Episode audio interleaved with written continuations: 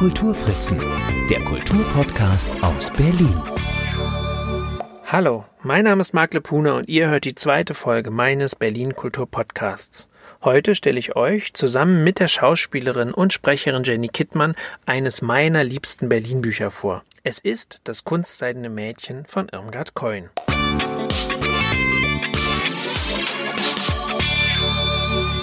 Der Kulturfritzen Berlin Buchtipp. Ich will so ein Glanz werden, der oben ist. Mit weißem Auto und Badewasser, das nach Parfüm riecht. Und alles wie Paris. Und die Leute achten mich hoch, weil ich ein Glanz bin. Und werden es dann wunderbar finden, wenn ich nicht weiß, was eine Kapazität ist. Und nicht runterlachen auf mich wie heute. Gebildet ist sie nicht, aber ungemein lebensschlau. Doris, die 18-jährige Protagonistin aus Irmgard Coins 1932 erschienenem Tagebuchroman Das kunstseidene Mädchen. Sie hat keine Ahnung, wer Baudelaire oder Tschaikowski sind, weiß aber mit Klappaugenmarke husch ins Bett, um das Neutippen fehlerhafter Briefe herumzukommen. Ihr ist gleichgültig, um was es in Schillers Wallenstein geht. Sie sichert sich jedoch die Einsatzrolle der Marketenderin, was die macht, weiß sie übrigens auch nicht, in der Aufführung am Theater ihrer Heimatstadt, indem sie die Konkurrentin in der Toilette einsperrt. Ihr Vorbild ist die Bubikopf tragende amerikanische Schauspielerin Colleen Moore, die in zahlreichen Stummfilmen als ungestüme, lebens- und liebesfreudige Frau besetzt wurde, deren Bestimmung es ist, sich einen zufällig reichen Mann fürs Leben zu angeln. Und so sieht Doris in Tätertäts nichts Verwerfliches. Sie schläft gern mit Männern, der Lust, aber auch der Geschenke wegen oder der Versprechungen, wenngleich diese selten eingelöst werden. Am liebsten jedoch, wenn sie einen lieb hat. Etwas Liebe muss dabei sein. Wo blieben sonst die Ideale? Und die Liebe ist es dann auch, die ihr bisheriges Leben gehörig auf den Kopf stellt. Hubert, ihre erste große, schmerzlich zu Ende gegangene Liebe, bittet um ein Wiedersehen. Und ausgerechnet. Was einmal passiert im Jahr, hatte ich meinen alten Regenmantel an. Weniger wegen Regen, als weil ich Ausschlafen nötig hatte. Darum gleich nach Hause wollte und meine Schwäche kenne für abendliche Versuchungen. Und darum meinen widerlichen Mantelanzug, in dem ich für kein Geld wohin gehe. Und so borgt sich Doris aus der Zuschauergarderobe des Theaters einen Pelzmantel. So ein süßer, weicher Pelz, so zart und grau und schüchtern. Ich hätte das Fell küssen können, so eine Liebe hatte ich dazu. Es sah nach Trost aus und aller Heiligen und nach hoher Sicherheit, wie im Himmel. Es war echt Fee. Zog ich leise meinen Regenmantel aus und den Fee an. Und gegen mein alleingelassenes Regenstück bekam ich ein trauriges Gewissen, als wenn eine Mutter ihr Kind nicht will, weil es hässlich ist. Aber ich sah aus und fasste den Entschluss, so vor Hubert zu treten und später den Mantel, vor Schluss der Vorstellung, wieder hinzuhängen. Aus dem Kaffeetrinken mit Hubert wird eine letzte ernüchternde gemeinsame Nacht. Für die Rückgabe des Pelzmantels ist es im Morgengrauen zu spät. Etwas in mir wusste gleich, dass ich ihn nicht mehr hergeben würde. So hochelegant bin ich in dem Pelz. Der ist wie ein seltener Mann, der mich schön macht durch Liebe zu mir.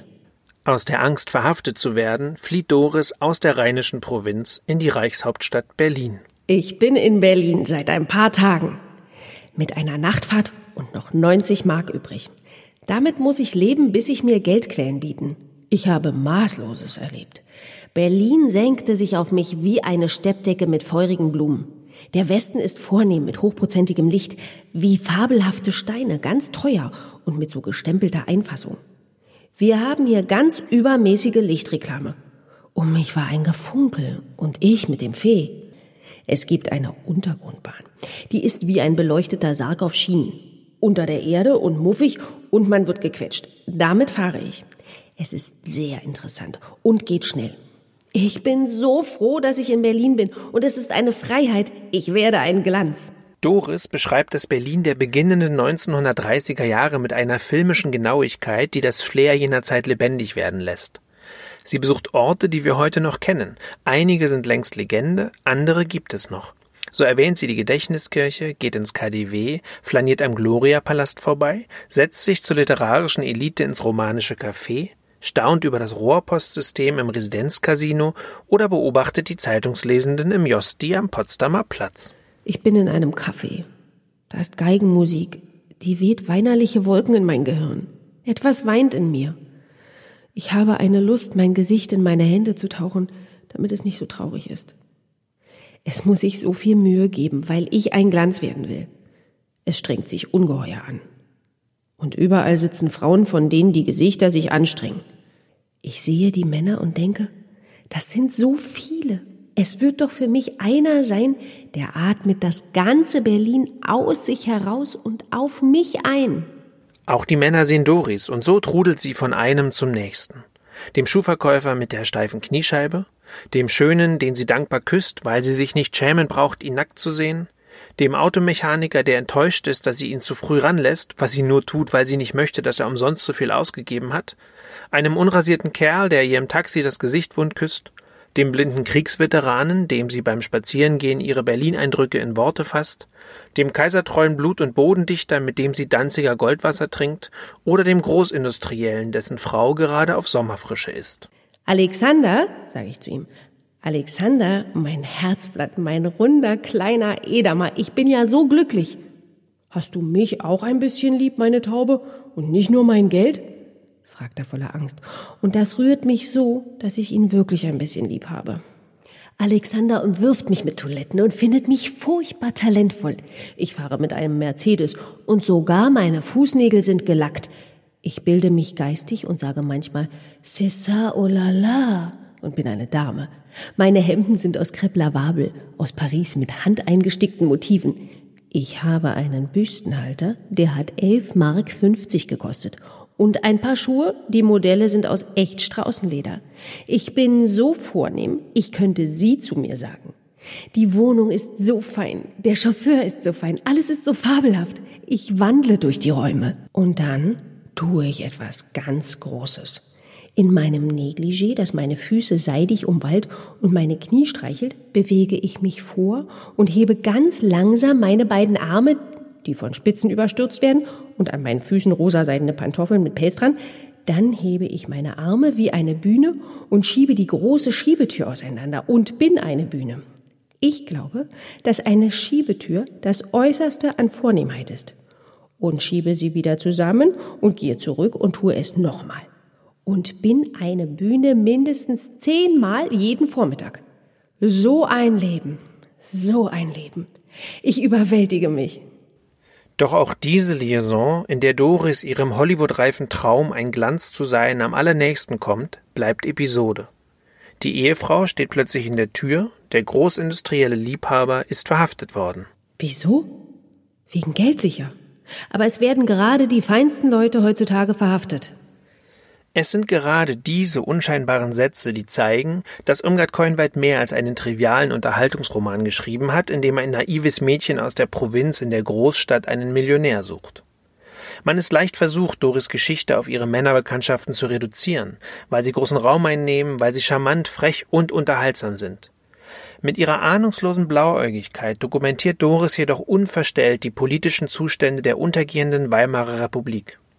Sie berichtet von technischen Errungenschaften und immenser Arbeitslosigkeit, von Prostitution und Obdachlosigkeit, von Antisemitismus und dem Erstarken der Nationalsozialisten, von prekärem Künstlerdasein und vom Tanz auf dem Vulkan. Es verwundert nicht, dass der Roman 1933 als Asphaltliteratur mit antideutscher Tendenz umgehend beschlagnahmt und verboten wurde. Die arbeitsscheue Doris, die ihr Leben als Film begreift und lieber eine Hure werden würde, als sich noch einmal an eine Schreibmaschine zu setzen, ist nicht der Typ Frau, der im Nationalsozialismus seinen Platz finden kann. Und so irrt Doris mit der bitteren Erkenntnis durch das nächtliche Berlin, dass sie, trotz echten Pelzes, immer nur ein kunstseidenes Mädchen sein wird. Mehr Schein als Sein, der billige Ersatz, das zweitklassige Imitat. Ich werde mich ja nie mehr an einen gewöhnen ohne Bildung, zu dem ich eigentlich doch gehöre. Und einer mit Bildung wird sich an mich nicht gewöhnen. Dann muss ich eben für mich allein. Wo soll ich hin? Ich will nicht mehr, was ich mal hatte, weil es nicht gut war. Ich will nicht arbeiten. Aber ich habe Korke in meinem Bauch. Die lassen mich doch nicht untergehen. Irmgard Coins Kunst seines Mädchen geriet in Vergessenheit und wurde erst Ende der 1970er Jahre wiederentdeckt. Seither erlebte der Roman unzählige Neuauflagen. Bereits 1959 wurde das Buch verfilmt, mit Giulietta Masini aber ohne Erfolg an den Kinokassen. Fritzi Haberland hat den Text 2007 als Hörbuch eingelesen. Ein Musical schrieb Rainer Bielfeld im Jahr 2012 zusammen mit Carsten Gollbeck. Im Theater ist das Kunstseine Mädchen immer mal wieder als Solostück zu sehen. Doris ist eine beliebte Paraderolle für junge Schauspielerinnen.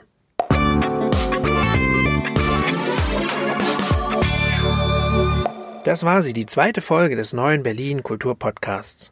An dieser Stelle ein herzlicher Dank an Jenny Kittmann, die die Passagen aus Irmgard Coins Roman gelesen hat. Vielen Dank auch an euch für euer Interesse. Solltet ihr ein Berlin-Buch im Sinn haben, das hier unbedingt mal vorgestellt werden sollte, lasst es mich wissen. Die